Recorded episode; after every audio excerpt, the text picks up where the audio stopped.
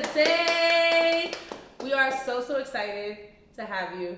you. Jimmy and I have some questions for you, but I'm like, the questions gotta wait because you pointed something out. Because right now, we're actually filming this from the Marcy Community Center. Mm-hmm.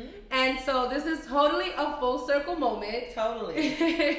so if you know anything about any of us sitting right here, is that we love us a good full circle moment.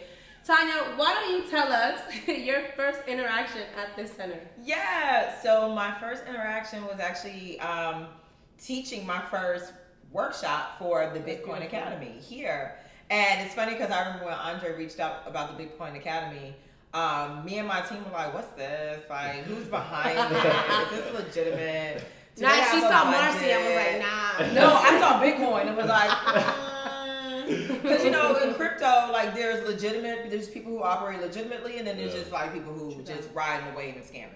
And so I was like, mm, what side is this on? And then started following up and everything, and um, came and just fell in love with the residents here. I, you know, probably get into my career, but I started out teaching in communities in Brooklyn. So this was a full circle moment for me, having been a financial educator for eight years and coming back to Brooklyn. To, no, well, actually been a financial educator for 10 years, full time for eight years, and coming back to Brooklyn and teaching here at the community center. And then they brought me on for the rest of the summer. And look at that. And now you can't leave us. Listen, I'm like, Andre, so what's the word? What's going on next year? And Andre's actually the program manager at the Bitcoin Academy, and you'll Fan- see him soon. One of my favorite humans. Uh, just a just a beautiful human. Yes, a loved one, right? Um, so you mentioned your journey as a financial educator. Why don't we keep going with that and um, talk to us about where you were ten years ago and like what was the catalyst for you to jump in and, and create what what you do today? Yeah, um, I feel like I had used being bad with math as an excuse not to own my financial journey. And when I was working in Brooklyn, I worked at the YWCA of Brooklyn, working with low income women. And these were women who had like these amazing backgrounds. Like one was an attorney, one was an actress on Broadway, one was a previous medical doctor. And they were all living in what we call a SRO, which is basically like Mhm. adult style dorms. And I was like, wow, like life happens fast. And if you don't take the financial preparations necessary, um, and really own your financial journey, like you could you could end up here. Yeah, And so um, that's when I was like, we just can't use not being good with math as an excuse anymore. You got to figure this out. Other people have figured it out. And that's really become one of my mantras now. Is like when I approach anything, it's like somebody else figured it out. You can figure it out. Mm. Like right now, I'm learning options trading. You can figure it out. Um, when I became a mother, yes. I remember it's like they sent me home with my son. I was Yeah. like, so y'all gonna give me this human? you forever figuring it Like, out. and then I thought about my. cou- I had cousins who had babies at like 14. I'm like, if they figured it out, Yeah. your 30 plus year old Right. self can figure this out. And like that's just one of my things. I just look for like somebody else figured it out, you can too. And that's how I felt about money, and that's how I still feel about money as an educator, helping other people with their finances. Like, look, you can figure this out. You can do this. You can make money work in your favor. So that was my journey. I love that. Um, now, Jimmy, you and I were both students at uh, the Bitcoin Academy. Yep, yep. I mean, I guess my question for you is like, how did you even get into this stuff? Like, Mm-hmm. where did like did you always see yourself as a financial educator? What was your dream when you were younger? Yeah, And how did absolutely not. Absolutely not. No, my dream as a child was freedom. Mhm. Like honestly, and freedom in the way I made money, and that was because my mother and father were both career military. And you know, waking up and seeing your parents every day not have agency and how they make money, and just like the government could be like, yeah, you need to go away for a year. We don't care if you have two two daughters, you got to go away for a year, and that's what happened with my, with my mom. And so I didn't know what I wanted to do, but I knew I wanted to have agency. Um, and I knew entrepreneurship was something I was interested in. I just had no idea how I was going to do it. I've had so many, there are so many business ideas and concepts in the graveyard um, because I was just trying to figure it out. And I got to this work because I brought a financial literacy workshop to my residents. And then um, I started blogging. And once I started blogging, I went to a conference. And there was a woman, I went to a financial bloggers conference. There was a woman sitting on the panel and she was talking about how she had made thirty five thousand dollars that month from her blog, What? and I was like, From her blog. You heard that, Jimmy? I was like, the hell. Take notes, y'all. Take notes. I was like, I'm not even making thirty five thousand dollars a year barely, and she made my salary in a month, and I was like, oh, we're gonna figure this blogging thing out. No. And so that's when I was like, okay, I want to pair my desire to create change. I've always wanted to be a change agent. My undergrad degree is public administration. My master's is public policy. So I always worked in communities and wanted to work in communities. But then I adopted the mantra like, just because you do well doesn't mean that you have to be broke doing it. Mm. Like, no nonprofit doesn't mean no profit. And so I was like, I'm gonna figure out how to impact and change lives and make a good life, like make a good life for myself doing it. Mm. And so it started, I believe everything begins with intention. That was my intention. Create change, but also like live life how I desire to. I love What, that. what was that jump like? Because I know like being an entrepreneur is scary, right? It's like when you're an employee, you know you're gonna get that two week check. Mhm. Like you, it's comfortable, but when you're an entrepreneur, you know, like you gotta you gotta do it yourself. You gotta take that initiative. It's persistently scary. Mm. It is persistently scary. Like um, me and my friends talk about, like no matter where you are, there's always a fear as an entrepreneur. You first, when you first take that leap, there's a fear that am I going to be able to do this and sustain myself financially? And then there becomes a fear like once you reach these certain money milestones, like can I do this again? How can I do this Yeah. again? What happens if that was the best year ever? Like what happens if I can't do this? And like you know, like what if I got to go back and get a job? Like oh my Right. gosh. Mm. Um, and so I think that there's always fear. It's just you just move through the fear and you have better tools and you become better at believing in yourself. Uh, so, like I said, like looking for the evidence early on, it was like looking for the evidence of everybody who's done it before, surrounding myself with positive influences. When it came to entrepreneurship, doing a lot of informational interviews with people who were entrepreneurs, finding out like what their first years were. Some of the best advice I got from somebody was like, just the first couple years, just throwing stuff on the wall and see what sticks. So you just try it all out. Just try, just try a bunch of things out, you Yeah. know, and figure out what sticks, what make where that that sweet spot is between what you enjoy doing Mhm. and what other people want from you. And that's when like, okay, I found that avenue. Okay, now this this is this is the mold. So eh, man, absolutely, it's every day, every day, and I and I think that entrepreneurship has been one of the biggest social experiments I've ever done. Mm. Yeah, that's definitely a social experiment. Yeah. Because you learn about people, Yeah. um, and you learn about yourself, uh, but it also has been one of the biggest catalysts for my own personal development because you really have to be prepared to meet the call and the challenges mentally and Yeah. emotionally that come with being an entrepreneur. Mm.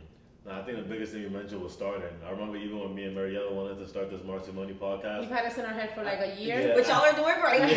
y'all are doing great. like I, I especially me, I had like analysis paralysis. I'm like, what about this? What about this? What about this? Like thinking about all the things that like could go wrong and like how to mm-hmm. answer that. In reality, all we have to do is just start. Just and, Yeah. and just start. And you get tripped up with the details too. Yeah. I remember like just the logo took us like three months, and it's like, why did it take us three months? Not the to- logo. right, right, just like little things, and I think that's something that we've definitely learned, like that sometimes like good enough or like well enough is is okay. And start where you, know? are. Right. Like one of the things is start where you are because what you have is plenty.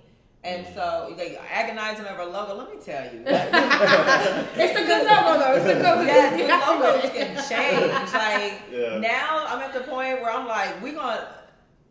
I spend so little time on the logo now. Yeah. Like we, I just launched um, my own. So one of the directions that we're moving, like my my personal brand into, is Grace in the Gap, which is having grace for yourself in that chaotic space between that. who you were and who you're becoming. Is this an exclusive?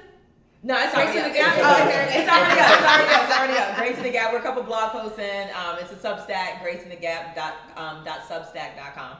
Um, plug. but it um when we when I did that logo for it, it literally was like I did a contest on 99 Designs. 99 Designs is a platform where you Mm-hmm. can you pay like four hundred dollars and people do a logo contest to Oh, like so- uh, people from all over the world submit, Submit? their yeah submit so their cool. prototype for a logo and you choose from it. Man, I had that logo in like 72 hours. it, it- you just get to the point, I think, in your journey, and be like, this will do. Yeah. And I think with My Fab Finance, when I look back at the beginning, the first logo from My Fab Finance, that thing was, What was I ain't gonna call it ugly. Was it like just like font? It was font. It, That was and it. we've always kind of had a word mark, um, but you know, it's not what it is today. And more less than the logo, it was the website. Like the website was a Squarespace, a WordPress website that I built myself. Oh, I remember WordPress. Ooh, that thing was ugly. but it got me started. It got me started, and I think that's that is what I've learned is yes, public perception is very important, but even more important is just starting and starting to build that momentum and then building from there. I love that. So, Tonya, you're such a great teacher at the academy, by the way. Thank you. And- I love it. I do want to say she broke attendance records. Hey! Okay? because Tonya's class literally had, I think, um, like the biggest attendance like ever in the academy. So I know that you for a fact like we're, we're Going up breaking on my records. LinkedIn today. So I'm wondering like because you taught a class here in April Mm-hmm. and then you started doing the academy and, I'm wondering like what has that collaboration felt like for you like did you have an idea like as an entrepreneur I know you're probably like shooting your shot all the time Mm-hmm. but I think professionally but I'm wondering like did you have an idea that it could turn into that or was this collaboration something that like you didn't see coming and you're like I'm gonna take it and what Mm-hmm. would you tell entrepreneurs about opportunities when it comes to that Wow, wow, yeah, thank you. And I, I you know, I think one of the things I genuinely, genuinely love teaching. I genuinely love connecting with people, and I think that my financial journey has allowed me to experience so many corners, like so many corners from be, having my car repossessed to having my wages garnished to working to build my own credit score myself because I couldn't afford to. Um, to getting a divorce and like just the financial instability that that creates. Um, so and I just feel like I've been in so many places that people Mhm. are in their lives. Like all, I've been on food stamps myself. Um, so I feel like that makes me more relatable and understanding of what people Yeah. are moving through. I'm not you've been there yeah, I'm not Yeah. financially perfect. Um, so with with that said, I think that this opportunity, I almost didn't respond to Andre's email. really Yes, because I was like, is this a scam? Well, Like, right, because you were mentioning the Bitcoin thing. You were like, Yeah, nah. I was like, and my assistant, I was like, girl, take that call with him and see what he's talking about. Yeah. And then she's like, no, it seems legit. Like, did her research and everything. I was like, oh, okay, let's do it. Oh, mind you, she said she got assistance. Uh, uh, my my virtual yeah my my executive assistant she's virtual. But um I was like Danny look into this and see what see what they're talking about. And uh, just like after the first time coming here and then me and Andre the program manager hit it off. He's just such a he's he's just such a compassionate soul. Like he's amazing. And then so he was like you know would you be interested in coming back in the summer? I was like absolutely. Absolutely because as much as I may impact their lives, they impact me too. One thing I lead by is never forget why you started, and Yeah. each interaction reminds me like this is why I started doing this work. Mm-hmm. This it, it grounds me in the work, and so um, I I I'm just I just feel like God was just like, here, you need this at this point. Just the way they need you, you need this at this point in your journey too. So it's been it's been very Yeah. affirming, um, and that's the thing about alignment. You Yes. know, when you move along your path how you're supposed to, you get what you need. Absolutely. And so I'm just glad I, I literally answered the email. Yeah. I'm, I'm glad I answered the call because I could I probably would have been like, oh, that looks like a dope program. I wonder how they got involved. I was like, girl, you ain't answered your email. That's Right, right, exactly. But um, during the academy, uh, where I heard, you know, this might be an exclusive, but I heard we're all going to get copies of your book, Mhm. Money Manual. Um, can you talk to us about that? Because I feel like there's some alignment in there. Because you know we're Marcy Money, you have the Money Manual. You know, can you talk to us a little bit about your book and what it represents for you, and you know what you want folks to get from it? Absolutely. So I wrote that book um, five years into my journey. And I felt like I had a good understanding of like what the basics were that people needed on their financial journey. So the book is the Money Manual, um, a, a guide, a guide to support you along your financial journey. Like, don't. The tagline might have a little variation. It's been a, it's been it's been a while since I wrote that book. Um, but yes, it's been almost five years since I wrote that book. Um, and I wanted it to be something like I believe in leaving artifacts, like proof that we were here. Um, that's one of my artifacts. I feel like podcast episodes, YouTube videos, all that stuff is artifacts as well. Um, but it's like something that I wanted to give to people who might not be able to attend one of my workshops, might not be able to afford one of my classes. Um, and then from a business perspective, writing a book is good as well because Right. you can. And It's this an is income just, stream, right? This is just a little tidbit in there. Yes, it's an income stream, but it also is supplemental. Like if you're a speaker, Mm-hmm. um, they can supplement. Sometimes people won't have speaker fees, but they'll have equipment fees or they'll have supply fees or supply budget. So they'll Mm-hmm. have budgets to buy a book.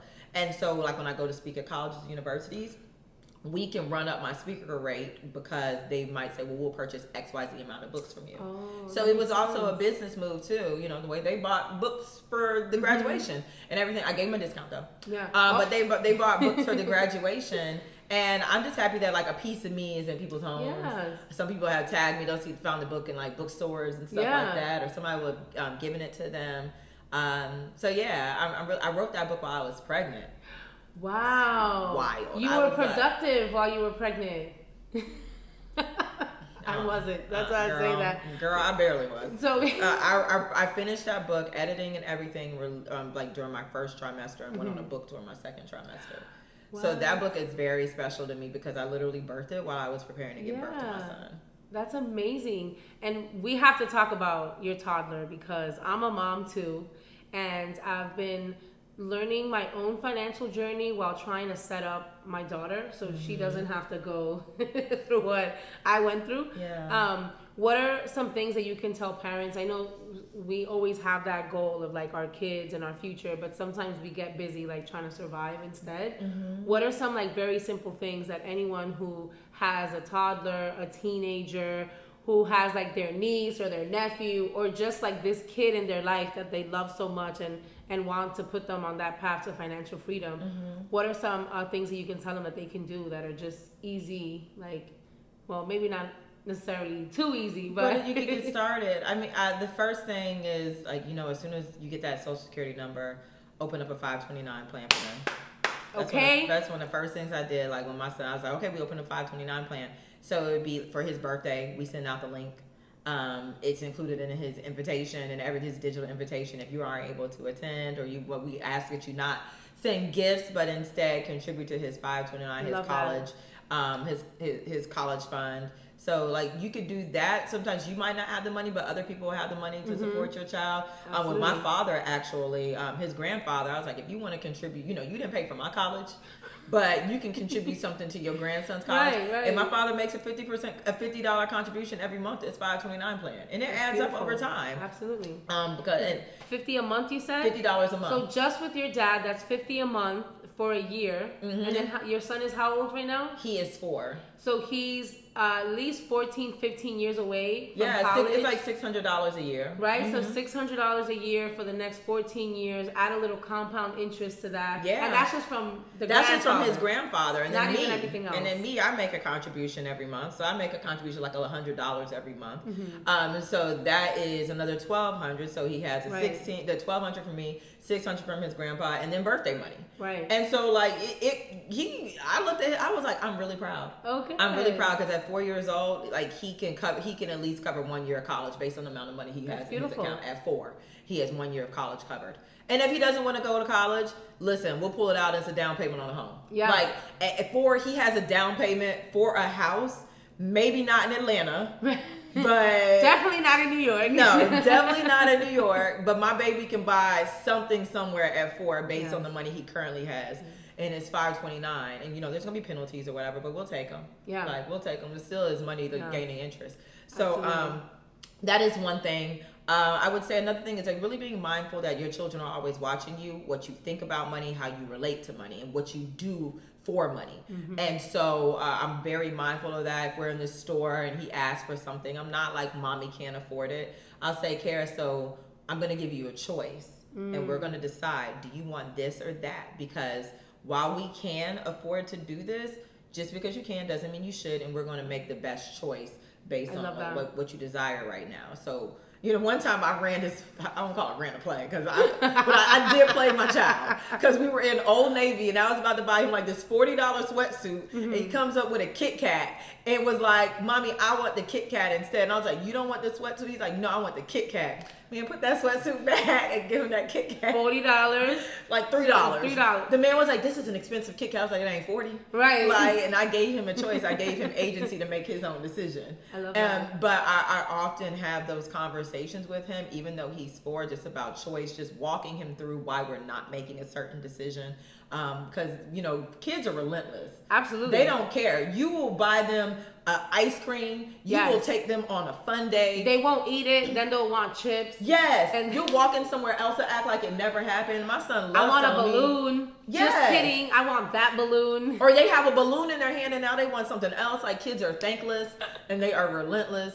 And so um, I'm always just trying to communicate with Karis the important of importance of choice and understanding. Like you know, we're not doing this because you purchased this today. So we're not going to purchase both of those today. Mm-hmm. You can eventually have it, but not today. So that just how you talk to them is really important as well. One last thing, an app I love is called Stockpile. Stockpile allows you to buy complete shares or portions of shares, Mm-hmm. as well as open custodial accounts. So uh, I have a custodial account for Karis on Stockpile, and like every, I like once a month I like buy um buy I, put- I and I literally put like hundred fifty dollars in there and buy like a share, but Nice. over the course of his life, now he owns several shares of Amazon. Now he owns sh- several shares of Tesla. He owns several shares of Google. He has he has um, shares of Block, Shopify. Like he has all these things in his portfolio. I'm like, you don't know how lucky you are. Right. like you really have these assets at, at this age, and stockpile is one where you can literally buy portions, and it's like layaway almost. You buy portions until you work your way up until a full portion or share of that stock. That's amazing. So thank you for giving us those three gems for parents. So I know there's a lot of fear and shame when it comes to financial trauma. Mm-hmm. So what is the common thing that people in the BIPOC community kind of talk to you about when addressing that? Mm, I would think, I yeah, there's there's fear and shame, and I think like initially it's just breaking that wall and comfort and ownership of past decisions, um, and just like being like airing out their dirty, their dirty financial laundry. I did this or I did that. A lot of stuff that I actually work with in the BIPOC community though is like distrust of financial institutions, um, breaking down what happened. I mean that happened in a workshop in here, and we were talking about banks, and woman was saying the bank scammed her and everything else, and she didn't trust banks. And I was like, you know what? Let's talk about this after the class. And we talked about it. And it wasn't the bank that scammed her. Her daughter did something that was trifling when it came to the bank. And it's like, that wasn't them. That was you. Yeah. That was her. You know. Um. So I think that it is sometimes getting. Uh, we we. That's not to say that some of these banks aren't villains, right? like that is not to say that they are innocent. But sometimes it is really looking at a situation from a space of logic instead of emotion. And I mm. find that's what I do with a lot because, you know, systemically we have been disenfranchised by financial institutions, by government institutions, and there's a lot of pain and trauma that accompanies that that is mixed into our money story. So sometimes it is helping people separate themselves from that and take realize that they are powerful. So helping them reclaim their power and then moving in that power in a way that serves them going forward. Mm. So I feel like that's a lot of the work that I do. I mean, but that emotional aspect is big, right? Like a lot of our decisions, when you talk to people in sales, they say everybody's decision is based off emotion. So what are some ways people can like overcome that, emo- like just that emotional aspect? Yeah, look at the facts. Like the numbers, there's there's emotion and there's numbers. Like right, Numbers you know, don't lie. Numbers Numbers numbers lie. do not lie. Let's look at the facts. Uh, so that is like one of the things I do in one of my workshops is um, state the positive facts like about our culture and money and our buying power and everything. Because we're always hearing these statistics black wealth or wealth in the black minority communities is going to be zero by so and so and so and how far we are behind our our, um, our non-black or non-poc counterparts. And it's like wait a minute like what good is going on? And a lot of it sometimes it's a reframing for me. It's like let's reframe what we have done well and let's focus on that. Let's build from a space of that and understanding like everything else is not all bad. Yeah. like we are first of all we are survivors. We are crafty. Absolutely. we are resilient and that is something that is very important in the face of financial trauma or any any trauma that we might have endured in our in our lives. So like let's pull from that let's Wow. pull from your strengths That's dope. That's dope. yes You're gonna do a what? You're going to the book of HOV exhibit You after got? this. Oh my god! I went last week. Oh, it's man. amazing Oh. um, i'm really looking forward Oh, wait. Do you still have a, a New York address? i can't get a library card Oh, I was gonna tell you about the thing. Yeah, Yeah. library card. Oh, because there's one, literally one around the corner from here. what There's um the Marcy Library up here. and you have but you have They to have a the reasonable doubt. Um, but you have to have a Hold on, I'm about to Google it for you. yeah i'm gonna say if y'all know somebody who don't What want do their you library need card to You got eight That siblings, is- Jimmy. Like, if you got somebody who don't want their library card, I will gladly. in Brooklyn? Free for anyone who lives uh, or goes to school in New York State. I'm sorry. Yeah. That tells you you don't have your Addy here still. Not anymore. Not anymore.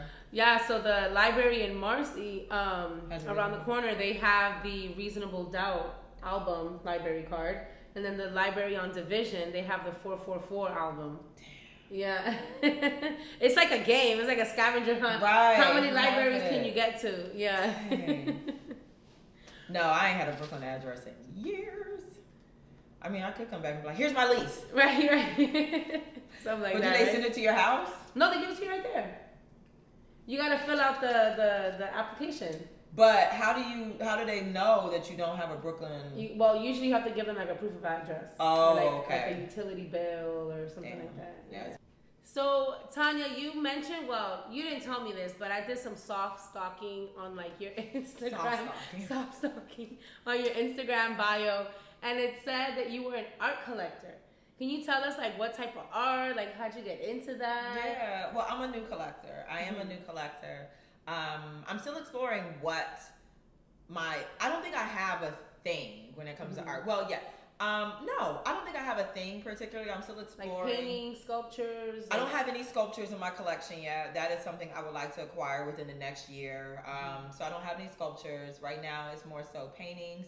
Um, I am collecting some prints from some artists. So I'm like, you know what? I can't afford one of your actual um, original Mhm. works right now. So I'll get a print just Nice. because I appreciate the actual art. Yeah. But that's one of my goals is to become a major art collector in the next um, the next like three to five years. Is like just Ah. become respected for my collection. Uh, my strategy right now is emerging artist because it's within, it's within my budget. Mhm. And I really also enjoy the ability to grow with an artist. Like one of my artists I collected from last year, just watching him grow. He recently opened up his own space. His work was acquired by some museums Mm. here and abroad. And I just I really enjoy growing with them and supporting them early on Yeah.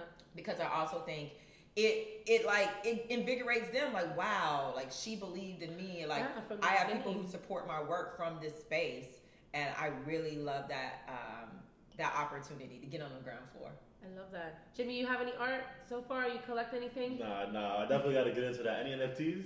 Any- I actually I have a few NFTs. I, I have what four NFTs in my portfolio. Like I'm not as hands on with those. Yeah. I need to look and see what they're doing. Yeah. Um, I don't, but I'm, I'm, I, yeah, I have a few NFTs. I think NFTs still, and that's the thing as a financial educator, right? Yeah. There are still things that can, um, like that you don't have full comprehension on. Yeah. Um, and so my NFTs, like, I got them.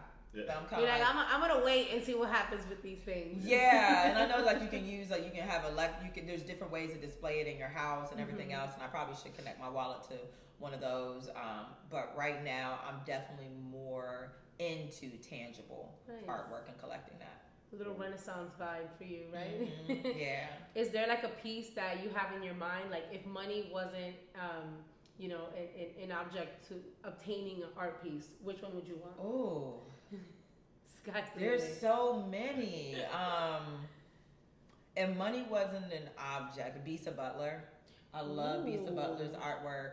Um, she's based here. She's she's based out of Brooklyn. I remember meeting her at Art Basel, and I was talking to her husband, and he was like, "Well, there's a wait list for her work, and it starts at eighty thousand dollars." I was like, "Oh, okay." You know what? I think you should manifest it and go on the wait list Yeah, and just yeah. and see if by that time. Yeah, I'll be up. Yeah, so I, I would say Bisa Butler um, is one that I want to collect. Um, I would say oh, there are like so so many artists are swirling in my Mhm. head right now. Like in my house, what what would I want? I thought you were gonna say like a Basquiat or something. you know what? I'm not really on the Basquiat train like a lot of people are. Huh? I'm- I'm not. I'm not on the Basquiat train um, as much as some people are. Um, there is an artist. Gosh, the name escapes me. Um, there's a few, art, but there's a few artists that I'm just absolutely in love with their work. Um, dang. I mean, my friend Ferrari Sheppard is an amazing Ooh, artist. I don't have any of Ferrari's pieces. He's a blue chip artist, which means his work starts at like 150k. Um, Oh. So for me, and I have a lot of friends who are artists. And while I love the big names and everything, my goal would be to have like at least one of my friends' pieces in my Mhm. collection and have paid them market rate. Yeah. Like not got a discount for their work. Right. Show up at one of their shows and be like, yeah, this piece is 175 add it to the collection. Not like what can we work out on the back end. So I think that is one of my goals as an art collector is to collect from my people, collect from my friends, um, and support their artistry. I love that. I do have one question. You said you was trading options. Who, you, you get into say training that. options. Who's your teacher? You know, who, who, who are you learning from online? And who, Mm-hmm. if anybody else wanted to get into trading options, who would you recommend? Yeah, I have a few teachers. Um, one is Kelly OG. She is a young. I don't think her last name is OG. I think that's shortened. Yeah. But she has um, her thing is Cash Capital, and so she is a young woman who is like 22 years old Wow. and like made her first million in trading options before she was 21. Um, just very gracious and a fantastic teacher. Um, so Kelly OG is one of my teachers. Um, Foxtel Digital, which is like Black Girl Stocks. Um, I read a lot. I listen to a lot of their content. Um, those would be my primary two right now. Um, but I'm, I'm open. If you're a good teacher, I'm open. I think there's things I can learn right now in my journey. I'm learning how to chart. So Ryan Lawrence, one of our fellow Bitcoin Academy teachers, um, me and Ryan have spoken quite a bit about like charting and stuff, and he's been really helpful with me understanding just the psychology of trading Yeah. options and everything. So I'm open to good teachers. Yeah. I'm open to good teachers, but I also understand that you gotta have to niche down because everybody has their own philosophies. Mhm. So it's it's Kelly, Foxtel Digital, and Ryan. That's dope. That's dope. That's dope. Man, thank you so much for coming on the podcast for us and taking time and giving our people and our audience advice on financial trauma and your whole story. Yeah. Thank y'all for having me. Thank you, Tonya. Let's give her a round of applause. Like, come on. This was great. This was great.